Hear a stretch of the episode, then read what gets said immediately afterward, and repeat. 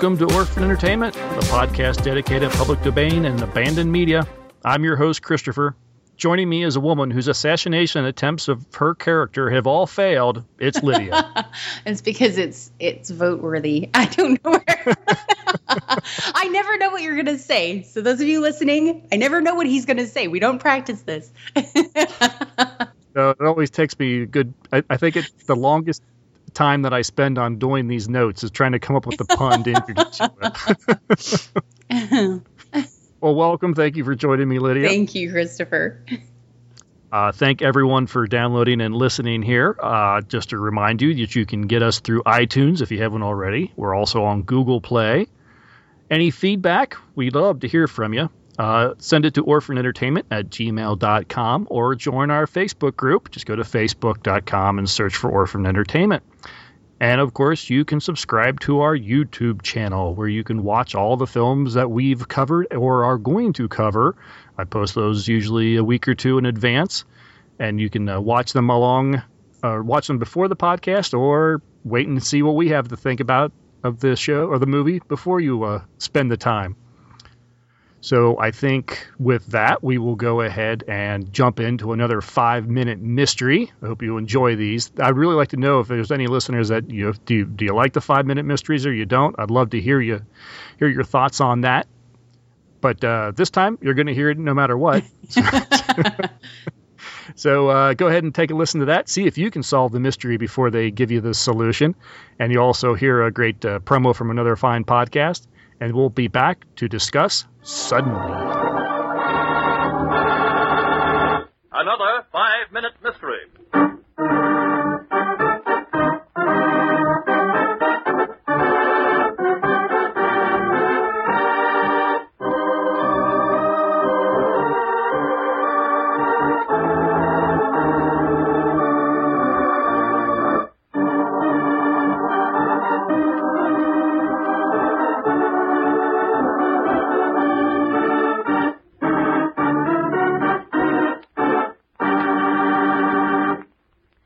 Hospital on the east side, a dying patient gives a last expiring gasp.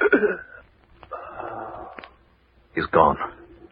Slipped through my fingers like water running through a sieve. It's not your fault, Dr. Grant. You've done everything you could. The hospital's certainly not failed. Nurse, this man should never have died. Something's wrong. I don't know what it is, but I'm sure that James Towner here did not die of the ailment he came to this hospital for. Nurse, I'm going to get permission to perform an autopsy.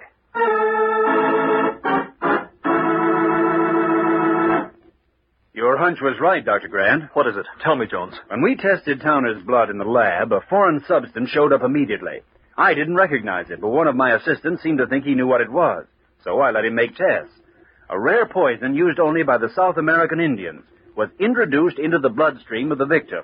It killed him, all right. But that's impossible, Dr. Grant. Jones, did your man say whether this poison could have been taken through food or... I thought of that, too. He swears it is the only effective way when it is taken directly into the bloodstream. And is there any antidote? Uh, not known. My man says the Indians obtain a certain immunity by injecting themselves with small amounts over a long period of time. How could that poison have gotten into Towner's bloodstream? Doctor, I was with the patient every minute he was here.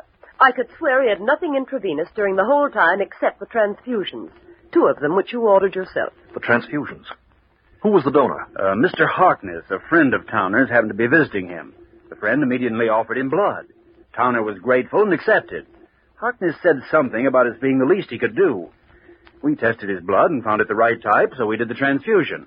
I think we ought to investigate Harkness. But, Dr. Grant, I'm positive that Mr. Harkness did not even touch Mr. Towner during the whole time of his illness. If what I'm thinking is true, Harkness had something to do with the death of James Towner just the same.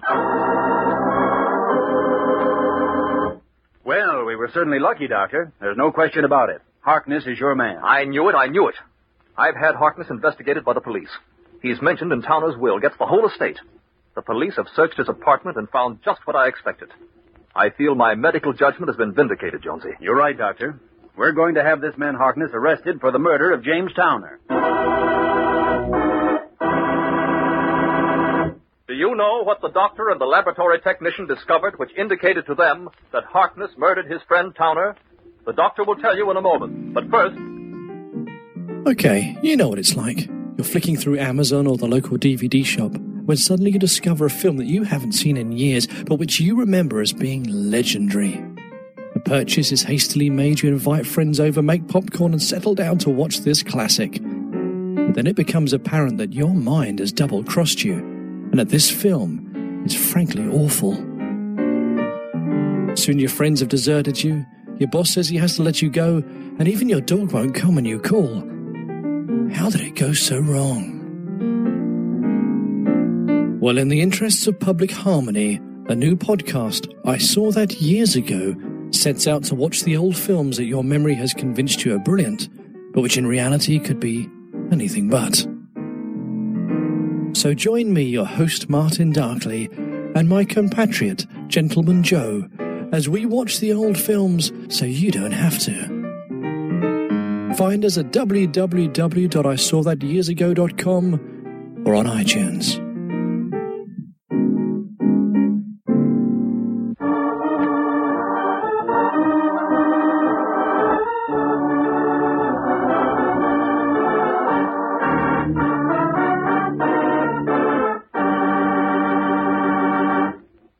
And now, back to our story. Well, Doctor, what have you found? The thing that indicated to me the fact that Harkness had a hand in the murder of James Towner was something Jones said when he spoke of the poison, and the way the South American Indians gained immunity from it. I deduced that probably, against the chance that his so-called friend would need a transfusion, Harkness had so immunized himself over a period of time. If he had, the poison would still be in his blood in some quantity, small perhaps, but enough to react unfavorably on Towner in his condition. A police search verified my hunch. And now, Harkness is being tried for one of the most unusual murders that has ever come to my attention.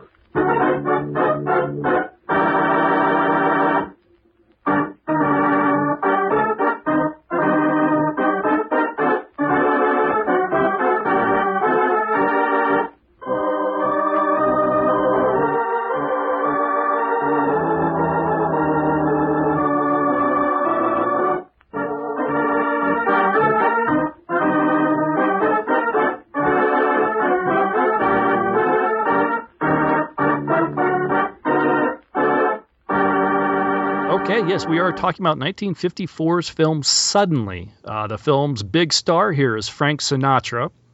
And as typical for me, when there is so much to say about someone that appears in these films, I tend to say nothing at all.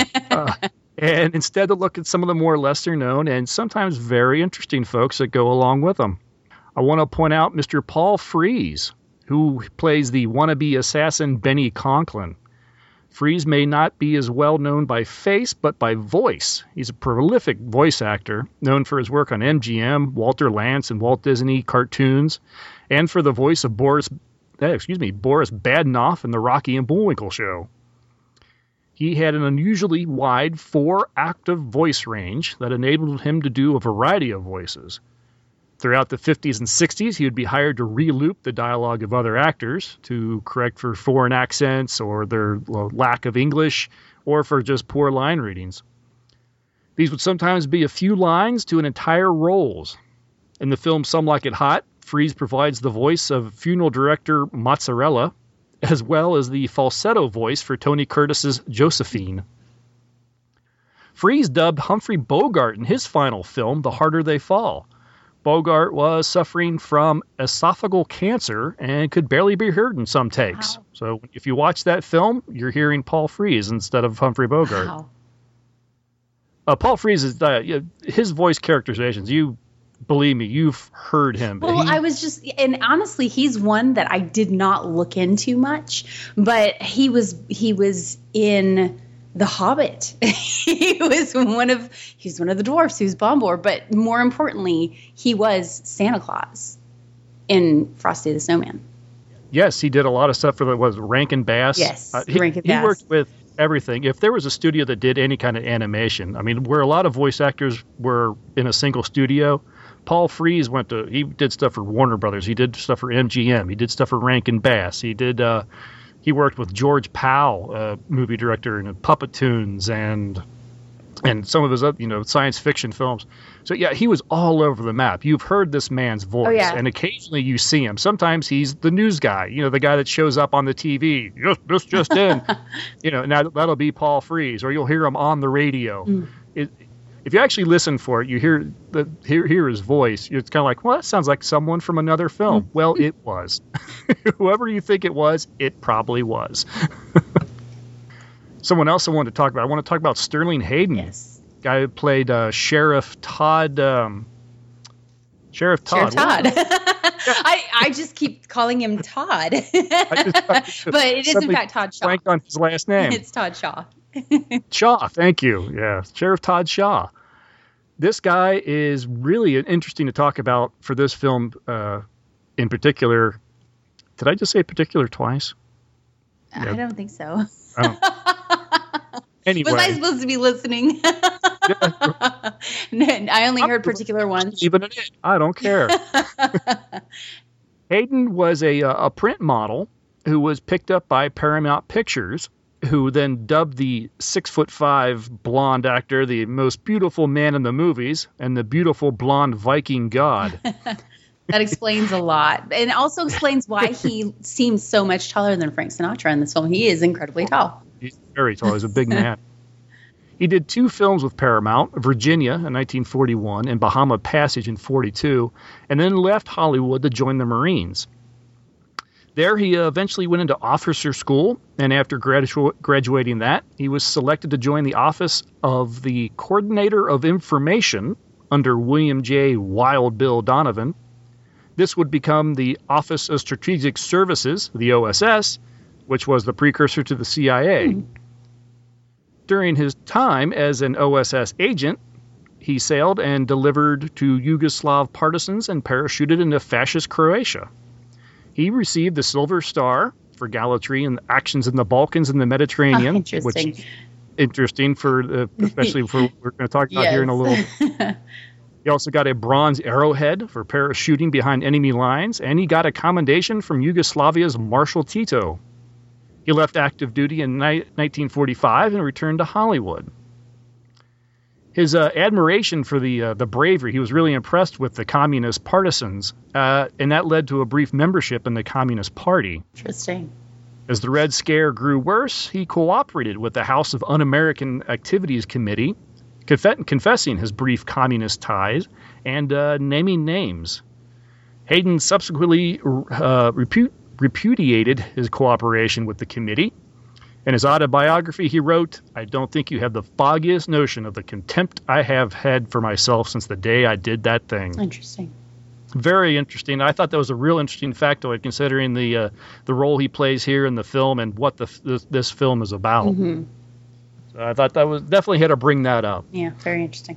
And yes, Frank Sinatra. I mean, like I said, I mean, what can you really say? I, well, one thing we can say is I, I feel like this is a very atypical role for him. So if you're gonna, if you've seen a Frank Sinatra film before, this is probably not very similar for him. no, maybe not. I don't. I'm trying to remember how many times I've seen him as the bad guy, and I honestly don't know. Of course, I'm. I don't. I'm not going to say I've seen a lot of Sinatra films. I've seen some Sinatra films. hmm but typically he comes out as the hero or the victim or, or the, I saw the man with the golden arm where he wasn't necessarily a bad guy but he was certainly you know he was a suffering uh, person hmm um, Manchurian Candidate uh, another film about a presidential assassination which came out about 10 years after this one uh, but yeah I can't imagine I'm trying to think of I'm, I'm sure he must have played the bad guy in other films I just Yeah. Oh, yes. I'm definitely confident of that. I think it's not his typical role, and a lot of the times, um, you see him where t- t- technically he's a criminal, but he's still kind of a good guy. And I think this is a bit, of, a little bit of a departure from that. Yeah, absolutely. Well, let's start talking about the film Suddenly. We open up with a with a welcome to the town of Suddenly. I like um a guy happens to be driving by, asks an officer on the side of the road, "Hey, you know, which way to Three Rivers or whatever it was he was looking for?" And gives him directions. Like, "Hey, what town is this?" Suddenly, suddenly what? No, no, that's the town. That's the name of the town. and he explains that that's how things used to happen back. It's a holdover from the old days. You know, there used to be gangsters and you know the gold, you know, gold rush and everything. Everything happened suddenly. And I liked his uh, his joke after the guy's like, oh, I guess things have changed, huh? He's like, Yeah, the town council's thinking about changing the town to eventually. Yeah. yeah. Well, we see Sheriff Todd Shaw walking along, and he meets Peter Pidge uh, Benson on, on, the street. He walks along with him, and it's had, worth mentioning at this point. Pidge is a child. Yes. it's okay, um, but he he kind of wanders across this little boy carrying some packages and, Mhm. and says, "Hey, Pidge." Yeah, where's your mom at? Well, he tells her that she's down doing some grocery shopping. She had he had to go pick up some packages from the post office or something. So uh, Todd walks along with him to go talk to his mom. During the walk, Pidge drops some hints that he's uh, he's wanting something that his mom won't let him have, and that turns out to be a shiny cap gun pistol. I guess the whole time that we're playing a little bit of the guessing game as far as trying to Todd's trying to figure out what it is that Pidge wants, we get a little bit of exposition uh, from Pidge and from Todd that Pidge's dad was killed in the war, which gives mom a dislike of war pictures and guns. We find that all during this little walk. Well, seeing as Pidge wants to be a sheriff and not a crook, Todd buys him the gun, thinking that mom will be okay with it since, you know, Pidge wants to be a lawman and not some criminal. And now we meet mom, Ellen Benson. Turns out Todd is super sweet on Ellen, but Ellen spurns Todd's affections. Todd tries to. I'm not sure how I feel too much about Todd and kind of him pushing Ellen. It's been three years since your husband died. You can't stay a widow forever. I know. no, I, I, I, I, I don't really have an opinion. Oh. and I I know that's really unusual for me. I, I feel like you know, three years can seem a lot for somebody that's you know in- romantically involved with somebody or romantically interested in somebody, but um, I you know, I feel like this is kind of just a, a setup for okay, this is how these people know each other, so that it's not a bunch of random strangers in the room. Sure. Uh, okay. you, you know, it, I I don't feel like it. It's I almost feel like this is the scene that they threw in so that they could get women to go see the movie too. Mm, maybe. All right. Well, Ellen does not appreciate Todd buying Pidge the gun. The conversation and the argument that Todd uses is certainly a product of its time.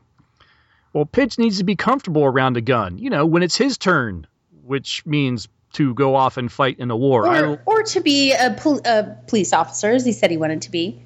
Maybe, possibly, but I think the way that um, Todd was explaining it, it was it was simple fact that you look, he served in there was a war, uh, he served in a war. Pidge is going to have to serve in a war. It just seemed like it was a matter of fact that you know Pidge is going to have to serve his country and fight, and he needs to know how to use a gun. It's kind of the uh, I didn't I didn't pick up on it that way. I'm not I'm not saying you're wrong, but I kind of just got more the the idea. I think at one point they have the conversation that you know if he if he's not exposed to something he's not well i know that later on ellen definitely has more in-depth of a conversation.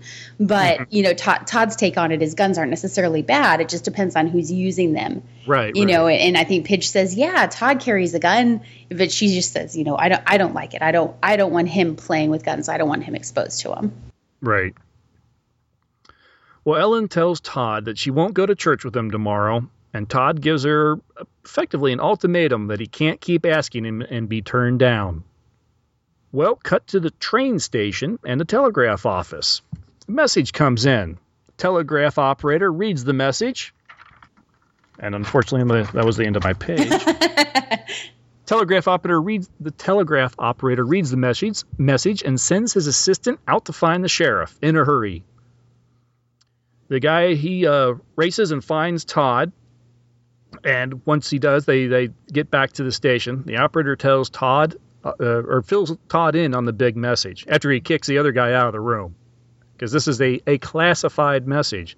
Turns out the president of the United States is coming to town at 5 p.m. that day. I, I like the way that they phrase this too, because it's a telegraph, isn't it? I as I understand it, and I love Mm-hmm. Yes. that it, it reads, "quote President will arrive suddenly at five o'clock."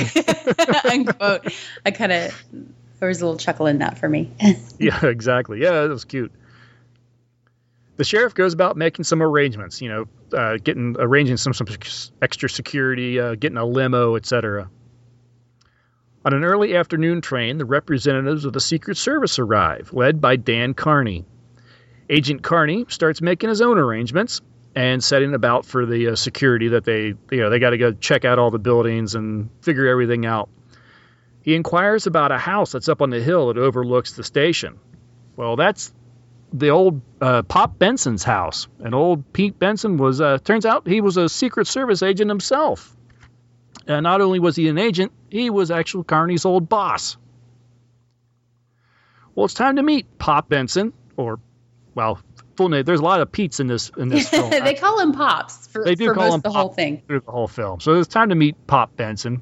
He's trying to repair his TV, and Helen tries to convince him to call uh, Judd the repairman, but he'll have none of it. He, yeah, I built television receivers long ago. Yeah, did they work? I don't know. I never got the part I needed.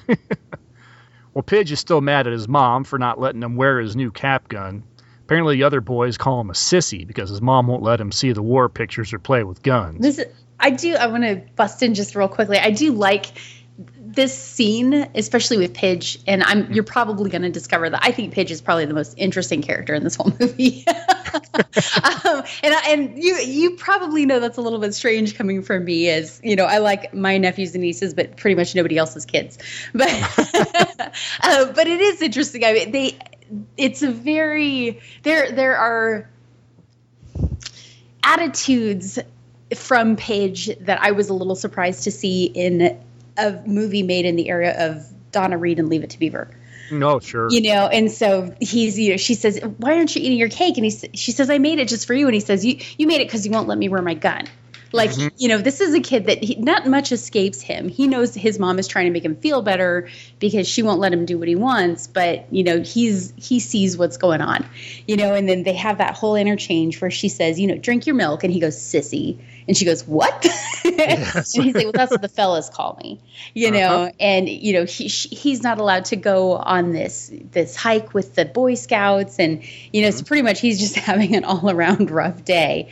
But it, but I do think that at this point you kind of figure out that this yeah, he seems a little rebellious in the moment, but he's he's a smart kid. He's not I think a typical to this era movie child character. Yeah, he's very smart, and you're right. I mean, the attitude that he puts out to his mom is not one I've seen from any kid in the '50s. Right, exactly. Not in a movie. Very, all very subservient, or oh, gee, well, if you say so. Yeah, yeah. Th- this is not the uh, picture perfect child that they have on the well, television. yeah, and he's more he's more real, I think. Exactly. Oh, you know? he is very much. No, his, it, it, this kid is a modern kid. Honestly, this is the kid that I've seen my 11 year old do. This well, he's a real kid, and that's I think something that we we don't get to see in older films is they just aren't. Oh, I could get into a whole thing about stage beauty and how it shows, you know, the the way that acting progressed over the age, you know, during that Right. time period. The same thing with this, though. I think that the writers writers initially in movies didn't think people cared about the kids unless it was a child movie, you know, Shirley Temple or something like that Right. and so it's it it just was kind of a non-issue before but i think um, I i think in a very small way they're trying to address a specific issue with children which we'll talk about a little bit later on but i think i think they they made him such a robust character because they wanted to to make kind of a point i think a little bit later on Mm-hmm. Well, Pop tries to smooth things out between Pidge and Helen, and he kind of takes Pidge's and Todd's side a little bit. Uh, everyone's kind of ganging up on Helen. And there's actually some pretty tense moments between Pop and Helen when she refers to her husband's death as a murder. There's cruelty and hatred and tyranny in the world. You can't make believe they aren't there. And Pidge has got to learn what is the law and what isn't the law so he can defend it. Defend it. So he can become a soldier and go out and be murdered like his father was? My son was killed in the performance of his duty, Ellen. Duty. Being blown to bits on some godforsaken battlefield thousands of miles from where he was born. You call that duty? Yes, Ellen. Well, is that what you'd like for Pidge? Would that make you happy? Pete could hear you now. I think he'd be ashamed of you. How can you say a terrible thing like that? When the old boys wrote those words, life, liberty, and the pursuit of happiness, they sounded mighty nice. But they wouldn't have been worth a plug nickel if somebody hadn't made 'em stick. But he, he gets very defensive. You know, my son died doing his duty. And, and she takes it right back to him. I mean, she this is not this is a woman that feels is still feeling the, the, the hurt of her husband dying, you know, thousands of miles away from home. Yeah, and this is again, this is kind of one of those one of the more genuine moments I feel in the film, and I appreciate it because you know, if a woman is not going to look at the death of her husband and be like, "Oh, he was a great soldier. I'm so proud of him." She's right. going to be really upset, and I like it that they didn't genericize. I don't even know if that's a word. They didn't make her generic and just like, oh, I'm a super great patriot. She's kind of she's got a little of not anti-patriotism, but she balances the loss of she she feels the loss of her husband more acutely than just somebody that's just going to wash it off as being for his country. Exactly. Well, back in town, the state troopers are arriving, and we get a brief look at a uh, trio in a car, including Frank Sinatra, but uh, more on them later. Well, Todd and Agent Carney are still hammering out the details and all the logistics of the president's arrival. And then uh, back at the house, Pop's attempt to fix the TV doesn't go so well, so he practically blows the thing up. Uh, so they decide to call Judd. And about that time, the doorbell rings at the Benson house, and the three men we saw earlier introduce themselves as FBI agents. Uh, John Barron, played by Frank Sinatra, uh, Benny Conklin, this is uh, the Paul Frees character, and the third one is Bart Wheeler. I don't have the actor's name, my apologies. The three men case the house without really explaining anything.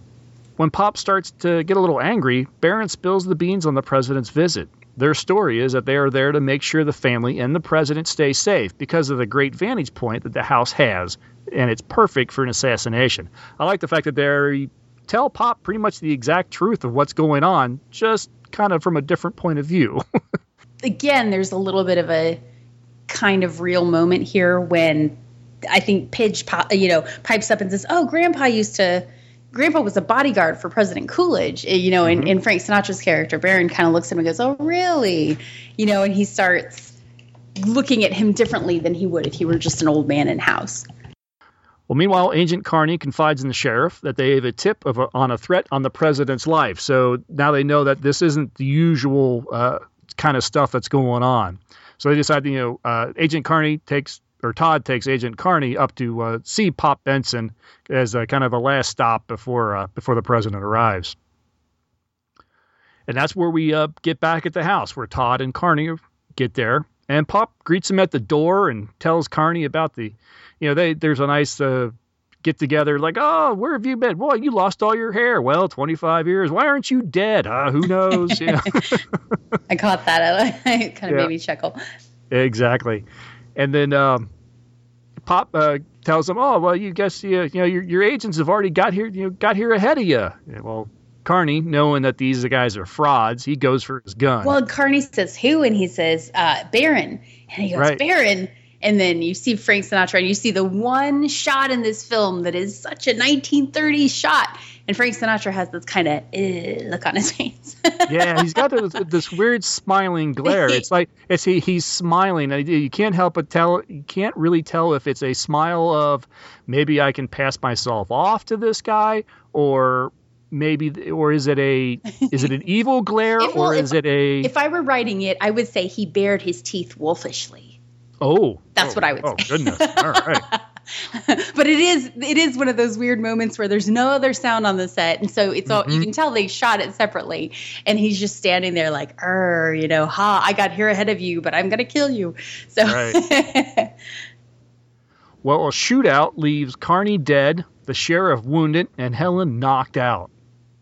Barron tells Pop one word out of anyone, any trouble, and the kid's dead which I thought was again for 1950s that you know the life that is threatened the most here is an eight-year-old kid. Mm-hmm. I thought that was kind of a change of pace, at least for me. Well, and probably, I mean, if you look at it in this time period, that's going to be like the most evil, despicable thing that you can think oh, of. Oh, absolutely. You know, and now it's it seems very dulled down, and you know we can watch it and be like, oh yeah, that's horrible, but we've been so desensitized at the time you know, that would be extremely shocking in the movie. What? You're going to threaten the kid instead of the adults? That's horrible. Right. Oh, yeah. There. What What I really love is there is no point in this film where you feel for Barron I mean, he is he's despicable. It, and that's I think what I was trying to say with this You know, he, it's not his typical character. At some point, most of his characters are lovable, but in this case, he's not, and he doesn't try to be. So it's definitely a deviation. Yes. Well, Pop and Ellen go about mending to, uh, Todd while Baron and his men start setting up. Todd and Pop try to think of something to save them and the president. Pop is reminded of his service revolver. It's in his top drawer, but he, he has the cartridges hidden on account of Pidge. And uh, so he goes digging around in there trying to find them. At which point, we go back to the living room and Pidge Yes. yells, You're a dirty, lousy gangster. just randomly. I love he just randomly, not randomly, but he just starts abusing these guys with guns. You know, again, it's, Oh, yeah. it's this kid. He's so gutsy. I love him. Yeah, he's got he's got no fear, and I kind of get a kick out of the fact that Baron sort of uh, admires that about the kid. Exactly. He's like, exactly. kid's got guts. He's eight years old. A lot of guts. yeah, you bunch of rotten gangsters. You're just a bunch of cowards. Yeah. and uh, I think he starts kind of um, getting under all of their skins. Paul Frees is ready to knock him in the him. next week. Yeah. exactly. Uh, the other guy starts, you know, keeps complaining about his ulcer. It's interesting. They got, you know, this part where he's saying, "Oh, you're a bunch of cowards," and and Baron says, "I, I, I'm not a coward. I, I got a silver star." I- right. yeah. And he says, you know, I killed 27 men, and I love it because again, Pidge comes back and he goes, "Ah, you stole it." And that is the one moment where you know right away Frank Sinatra just smacks him, which yeah, he gets a yeah. Pidge gets a box in the ear from uh, from Baron. and that right there, if you were shocked when I said Frank Sinatra sh- smacks him. That is the proof that this is an unusual character for Frank Sinatra. Because even when I said it, I went, "Oh, I just actually said Frank Sinatra smacks a kid." What? well, just as Pop finds and manages to load his revolver, uh, the gangsters uh, come back in. They bring him back into the room. Pop is able to uh, stash the gun back in the drawer without being caught. Pop's pretty smart. I like Pop. Yeah, I like Pop too. And honestly, I gotta say, Todd is pretty smart. There, none of the characters in this movie do I look at them and just go, "Oh, that person's an idiot." Like, Right, yeah. I I occasionally watch movies and just go, "Oh, that person's a total idiot." I, I hate this person; they're stupid. But in this film, you know, granted, Ellen may not be the the sharpest pencil in the box, but all of her motives are pure. You know, she just wants to protect her kid. That's what's important to her. Yeah, absolutely. And I, I we'll talk a little bit more about that when we get done with the synopsis. I want to talk a little bit more about Ellen and and and just some of the other characters here, but we'll wait till after the synopsis. Well, after everyone's back in the living room, they all settle in to uh, wait till five o'clock. Todd does what he can to kind of start to get under Baron's skin, trying to get some more details out of him. He realizes that you know Baron does like to talk, and he figures that's that's his weakness. If he keeps talking, he's going to let his guard down. It's going to give him an opportunity to uh, to get the upper hand. You're a very careful man. That's right. Planned on everything, huh? Sheriff, the first man they shoot to the moon in a rocket will take pains, too. Of course, that's never been done before. Neither has this. Doesn't that worry you? Haven't got time to worry. I just make my plans and carry 'em out. That's what John Wilkes Booth thought, too. Booth! Ha! I'm no actor. Busting my leg on a stage so I can yell down with the tyrants. If Booth wasn't such a ham, he might have made it. He got pretty far at that, though. The guy who killed Garfield didn't make it either. Him? Eh, He didn't plan anything. Just took a lucky shot, strictly left-handed, just like McKinley. And Zangara got the cheer for his try at Roosevelt. He had to try it in a crowd. I hate crowds. So nobody ever made it. Up till here. I'm just a guy making a living. Well, Baron sends Benny down into town to check things out and get any information he can, make sure the train's on time and everything's still going smoothly. Judd, meanwhile, actually shows up. Everyone kind of forgot that they called Judd. He shows up to fix the TV, and he gets to uh, join in the uh, little hostage situation. And I, I do like when Judd shows up. There's, I wouldn't call him the comic relief, but he's a little bit funny, you know. And at one point, you know, Frank Sinatra tells uh, Wheeler is the other guy's name. He says, you know, pat him down or whatever, and he's checking him, and he goes, I don't got, I don't have any dough if that's what you want. Is this a stick up? And, and it kind of Yeah. the second time I watched this, I was like, oh yeah, nobody in this town knows that the president's going to be there except for the Secret Service. Right. Yeah, the people in that room and then the Secret Service are the only ones. So poor Judd has no idea what's going on. And it actually takes him a long time to figure it out. It's like even like 10 minutes later when he's like, really, what's going on? And then Todd actually, yeah, Todd actually. Yeah, to Todd him. tells him, he's like, oh, that's not true. That can't be. And then he sees the gun mounted to the table. He's like, it is true. yeah, and I don't think we've even mentioned that. You know, as Right. they're as they're going through, Frank Sinatra. I keep calling Frank Sinatra. Let's let's go back to calling him Baron. Sorry, Baron. You know, tells his guys to mount this gun on a table. It turns out the Mm-hmm. table's metal, so they have to you know mount the leg to the floor and then you know screw it all. It, it gets very complicated, but Yeah. they their plan is to use They're making a sniper's position. a sniper rifle. Yeah, exactly. I did read some trivia that the gun he's using is a German uh, rifle, and apparently it They mention that in the movie actually. Yeah, they. Oh, that's right, they do. Um, but apparently, the, the that rifle is very adequate for the job that they had that they were using it for. Baron gets Ellen to get him some food. Uh, she pulls a knife out of the drawer and does that long pause, that contemplative pause with the knife in hand. Huge knife, by the way. What is she Oh, going to cut with that? Yeah, that's, that was not a bread knife. it's a wildebeest knife. Well, Baron takes the knife from her. Haven't you any feelings at all? No, I haven't, lady. They were taken out of me by experts. Feelings a trap.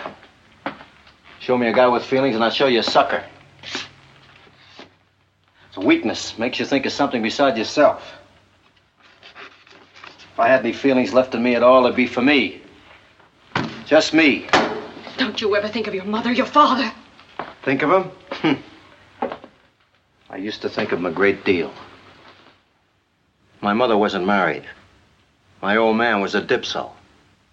They left me in a home. A home. When I was a kid, I swore that one day I'd kill them both. But I didn't have to. They drank themselves to death. Feelings? Hmm. The experts took care of that. It's no use. It's no use.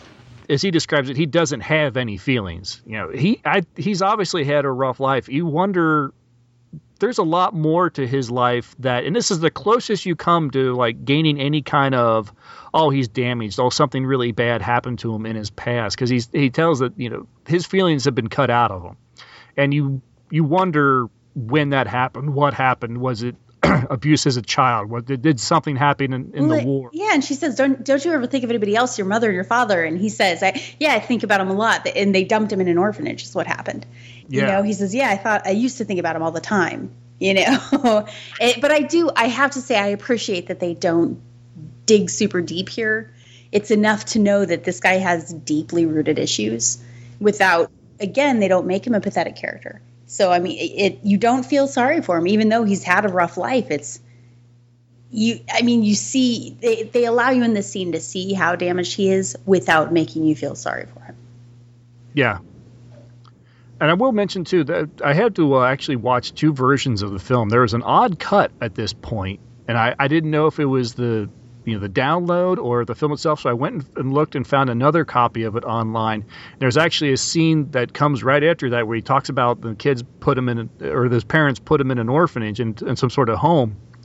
There's a there's a the scene continues. I don't know if you saw this, which version you watched uh, where he says that you know he thought about actually he, he wanted to kill them, but they did that for him by drinking themselves to death. no i did not see that Yeah, yeah, yeah, yeah. interesting Yeah, there's, so there's a couple versions even uh, on archive.org. There's a couple versions, and I think that it's on YouTube a couple places too. So I had to find a different. I, I went and downloaded it again and found a different link and uh, checked that out. And so there, in one version, there's a couple weird cuts, and then in the, another version, the uh, the cuts are back in place. interesting It's just a couple lines missing from a few scenes, but a- again, additional great little bits of dialogue and a little bit into uh, Baron's head, I guess.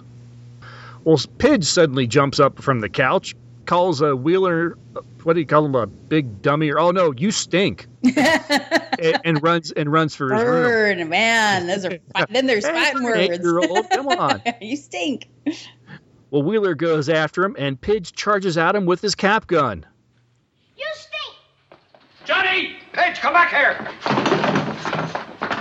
The kid. Hold it. Pidge! Pidge! Get him. Stick 'em up or I'll blast you. Nice going, Bart. It's only a cap pistol. I gave it to him myself. Darn you, Don John, darn you! Ah, you ought to beat his brains out, the little. What's so funny? You should have seen your face. A cap pistol. Go ahead, lab yourself sick. That's a pretty good model, isn't it? They make 'em real today, don't they? Hey, Ozpitch, blow his brains out. A couple of big, bold, bad men getting scared to death by a six-bit cap pistol. I ought to beat that kid. I'm not sure that he couldn't take you. Go put some milk on your ulcer and bring me a piece of the cake. Yeah, I need some milk. But uh, Barron uh, just thinks it's absolutely hysterical. Wheeler was, you know, frozen on the spot from this eight-year-old with a cap gun. But you know what? This is actually the 50-minute mark of the film, uh, and the film's only, I think, 75 minutes long. hmm 75. Yeah. And so that's about where I want to stop the synopsis, but because all the pieces are in place. But I do want to talk a little bit about Barron because he has a great speech uh, coming up here where he explains why he took the job. After the show, I hooked up with an outfit for good dough. The fingers said where and how much, and Johnny Barron did the job.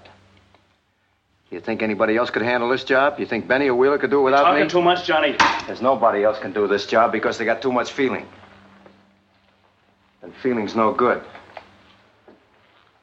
I got nothing against the president, Sheriff. He's just worth a half a million bucks to me, tax free. Making my own laws about the taxes, too, Pop. The guy is goofy. Shut up, Judd. Listen to him, Buster, and don't ever say that again. Ever. You heard him, Judd. Uh, half a million dollars, huh? Yeah. That's a lot of scratch, Sheriff. Man could retire on that amount of scratch. How do you know it'll ever be paid? Half of it's been paid. And the rest? I'll get it. Mm, I wouldn't be sure. It's not just a man. It's the president. That's what's so funny. The laugh is on the guys who are paying the freight. All this loot and they don't even know what they're doing. A half a million clams for absolutely nothing. Because tonight at five o'clock, I kill the president. One second after five, there's a new president. What changes? Nothing. What are they paying for? Nothing. Otherwise, I wouldn't have taken the job, Sheriff. Yeah, he doesn't care. He doesn't know who's paying him. He doesn't even care why they want it done. He just figures they're they're paying for absolutely nothing because nothing's gonna going to change change. anything. Right. Except his life. His life will change because he's going to have Yeah, he'll have half a million dollars, which in 1954 is a lot of money. It's a lot of money now, but No, like you were saying, you know, the characters, the the writing in this film, the characters I think are just phenomenal. I do think Ellen or Helen, Ellen. gets a little bit. Is it Ellen? Ellen or. Helen? it's Ellen. Ellen? Ellen. You're right. I think I might have called her Helen a few times. My apologies. I think she kind of gets the short shift. She gets kind of the. Sometimes she gets this really interesting bit, especially with her view on uh, on her husband and uh, his, murder in the war and her you know anti-war kind of person. But then she kind of gets turned into the 50s woman. Sometimes I think isn't there even one line when she's worried. She's telling Pop about uh, be careful around the TV. He's like, oh, stop being a woman. Yes, he says, stop being a woman. well, and, and we cut off before, I think, some of her best moments, or at least one, definitely one of her best moments near the end. And I don't want to get into it because it, it's very revealing as to the to the end. But but you know, so she I, again, I, I didn't feel like she was too like a lot of the times women in this era of film just like scream and hide behind the guy and there are definitely moments where she gets in the way to defend her son which you know it, even though outside of that she's just kind of a typical housewifely kind of character again her motives are very pure and she's I, I wouldn't call her one dimensional but she definitely has just one single motivation and it and, and they stayed true to that throughout the movie What did you think about uh, Sterling Hayden, uh, Todd Shaw, the sheriff? The first time I watched it, I kept thinking, man, this guy's really wooden. Uh, the, sec- the second time I watched it, I got a little bit more out. I felt like I got a little bit more out of him. I agree. And, and it's interesting having heard you talk about his personal history. Yeah. It makes a lot of sense that they cast him here. Uh, I mean, he really did a lot of the things that you would have expected this character to have done. You know, he he talks about having been in the war, and they they met. There's a moment where he and Baron kind of barely mention that they were both in the same war at the same time. And and it's kind of an interesting contrast. If you really want to dig into it mentally you know you can definitely overanalyze it and be like wow these are really dichotomies of the two kinds of men that could have come out of the war. But i mean i don't think that was the intent. But it, i think as far as he is concerned it makes so much sense that you know he really is playing i think a version possibly of him his real self. And so it's but I believe him in this. Like he's especially so to me, I think that the scenes where he's the most wooden are the ones where he's trying to be romantic to Ellen. And yeah, after yeah, that, maybe that's it. I think that's exactly it. When the, the earlier scenes when he, Yes. Helen, I love you. It's true. I, what's wrong with and it? that's the voice too. That's hilarious because he really does. He talks like this, and but he's not conversing. He's kind of saying his lines. But as soon as they're into kind of the more intense scenes, he, I felt like he was a very good, a very solid choice to be this kind of Boy Scout sheriff. Yeah, well, absolutely. I, th- I definitely think once you actually get into the hostage situation where he's there and he's trying to get in under Baron's skin and he's very unbelievably going, "Oh, don't worry about me. I'm finished." I'm like, "Oh, please." Well, and on purpose, like you can tell. Yeah. You know, obviously he's ragging on him a little bit, you know, and he's and he keeps saying, "Well, it's just a question of now or later. So if we're going to give the president a shot by us going ahead and getting killed now and raising a ruckus, then we might as well do it." You know, and it, and in a and it's but I never felt like he was trying to put Ellen and and Pidge in danger. He's trying to it's like he's trying to keep Baron's attention on himself.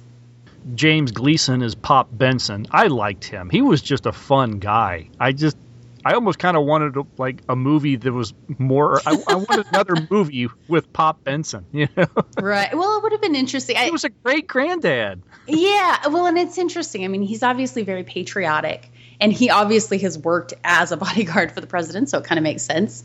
Um, it's interesting that he's not disillusioned after that, you know. And he, it sounds like he kind of got out of it early because he he took a bullet in a hunting accident, you know, and had to had to retire early. But it, it I, I don't have anything beyond that. I, it's just worth. I think it's worth.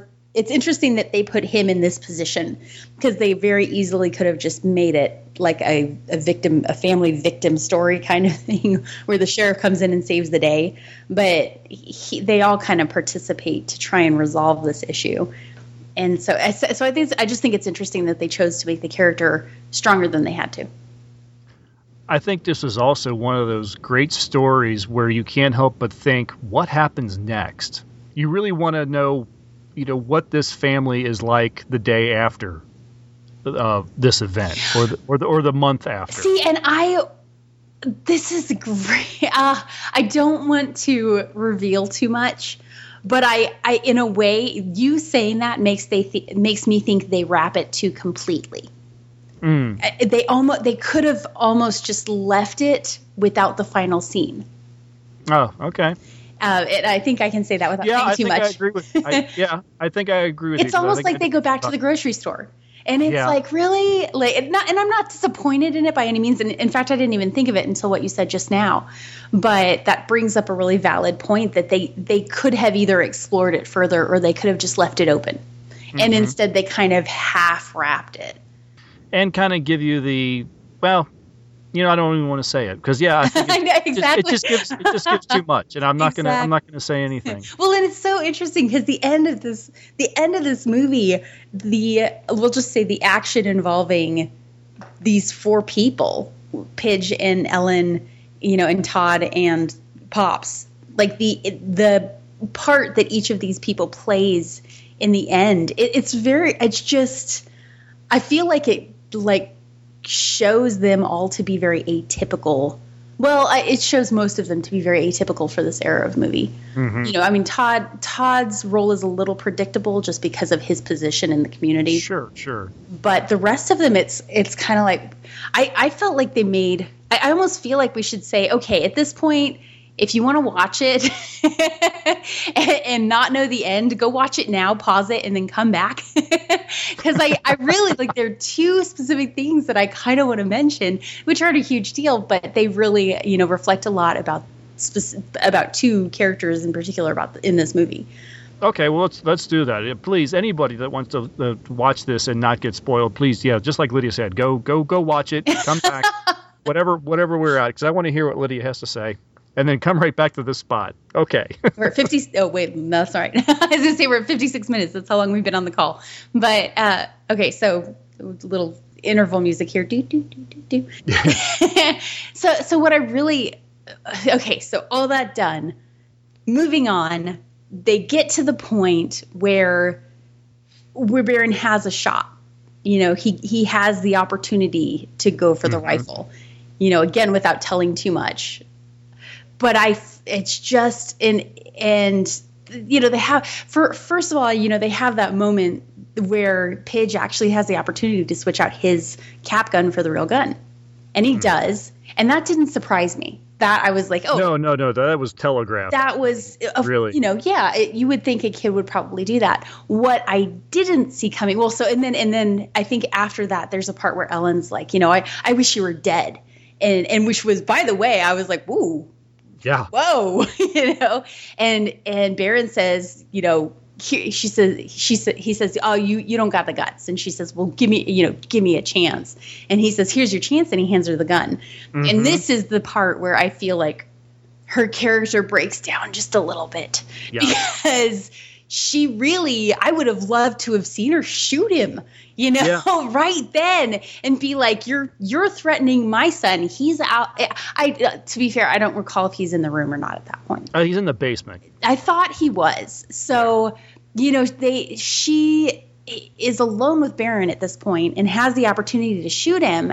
And there are t- two guys down in there in addition to her son and the guy holding the gun. So there's a possibility they really could have overcome the other guy. So she really has an opportunity right here.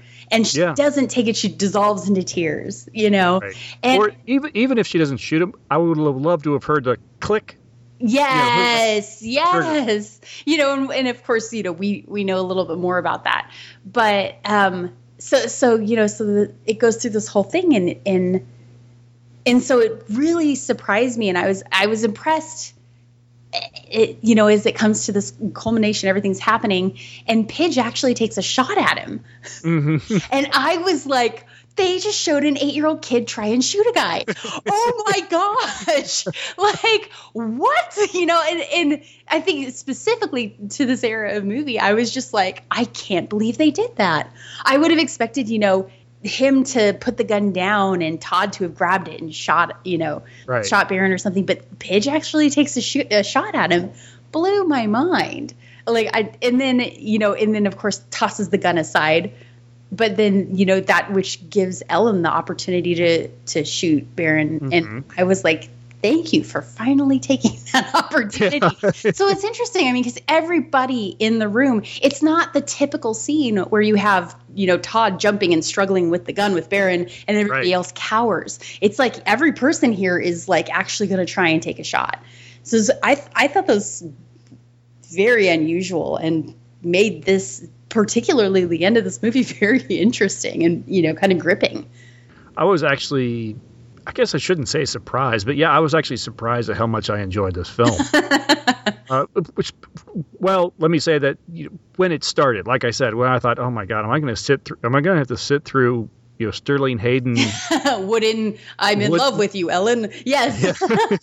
and honestly, I kind of I felt the same way. You know, it opens up with this guy driving down the road, no intro, nothing, and it just boom, all of a sudden car driving down the road, and it felt like a TV movie at first, and then once it went into the credits, it felt a little bit more, you know, standard. But you're exactly right. The them walking down the street and talking, and then him trying to, you know, confess his love to Ellen and all that is very painful. It's not painful. It's just not exceptional.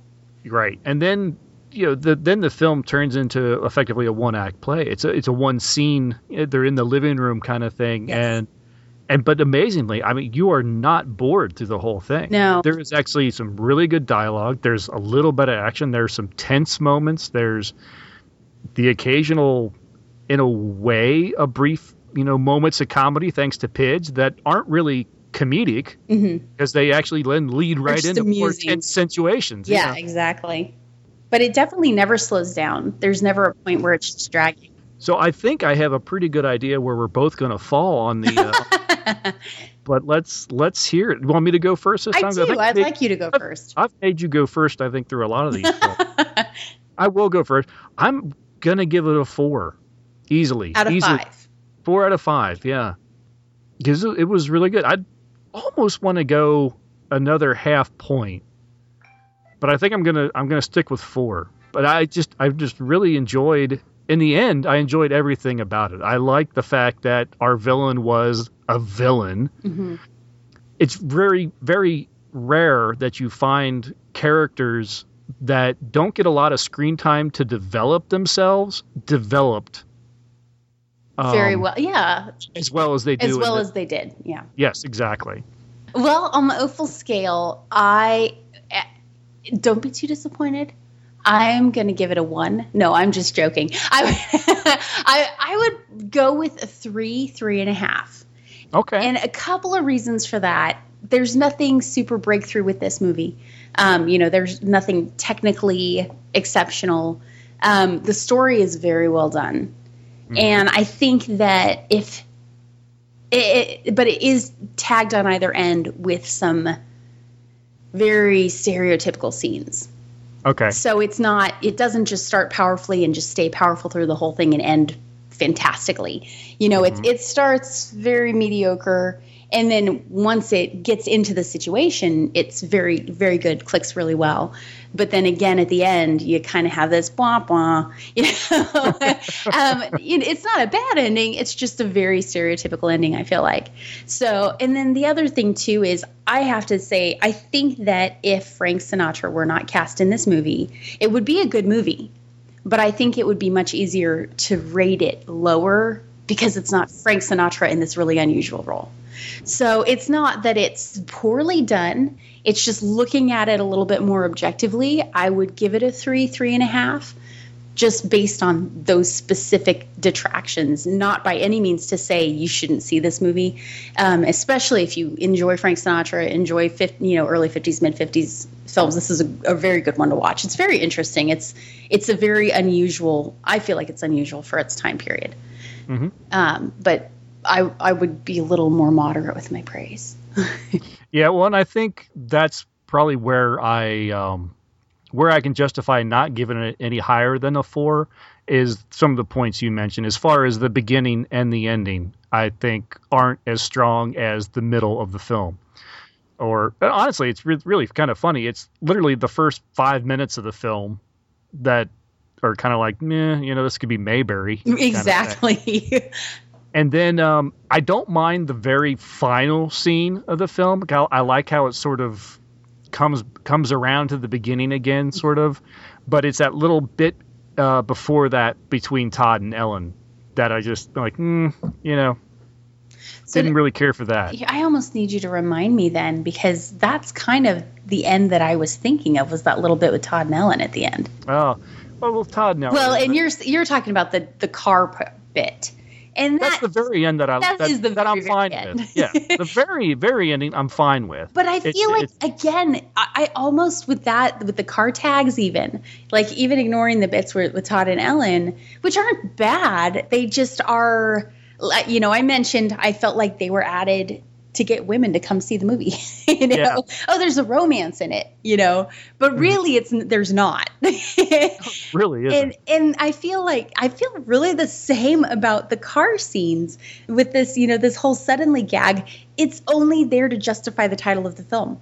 That's it. There's no. They could have named this Mayberry, and it would be the same movie. They could have named this, you know, Schwartzville, and it would have been the same movie. The only difference would have been you couldn't have the Schwartzville joke at the beginning and end. It wouldn't have made any sense. They, they, you know, they were going to call it gradually instead of Schwartzville. Uh, that makes no sense.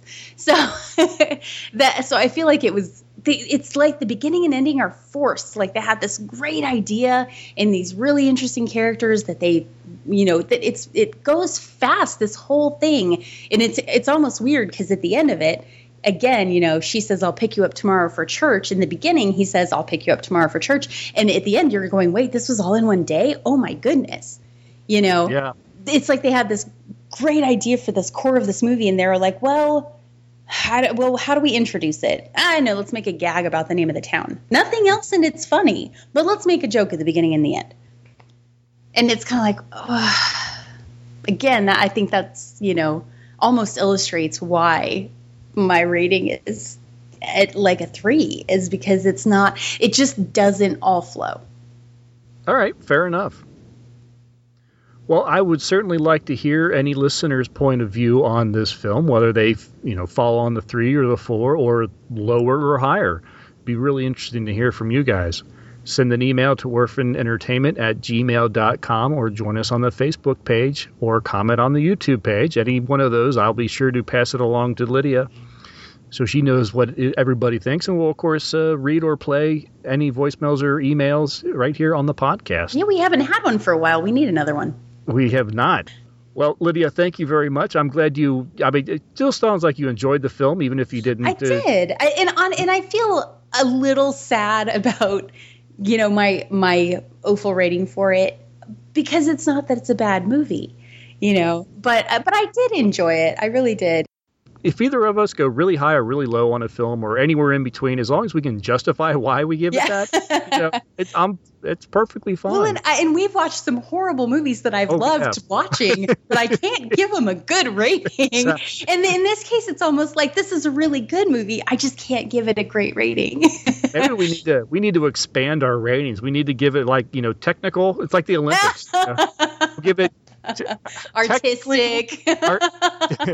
technically. It, it, this film gets this number for sheer enjoyment. They have the Oscars for a reason. The Academy Awards exist to that depth so that we don't have to go into that depth. All right, well let's uh let's leave that leave it there. Uh, thanks everyone for listening and downloading. Please continue to do so, and we hope to hear from you very soon. So until next time, thanks again, Lydia, and thanks to all listeners. Bye. Bye.